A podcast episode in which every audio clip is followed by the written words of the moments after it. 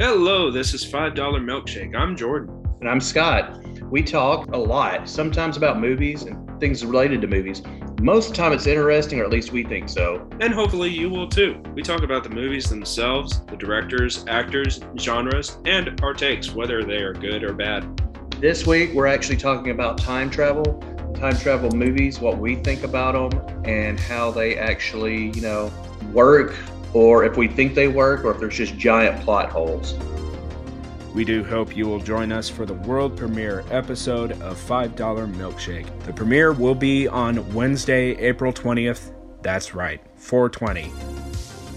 We do not encourage the usage of any controlled substances, but if you are legally able to, feel free to partake in the festivities as you listen to our podcast. Thank you again, and we hope you will join us.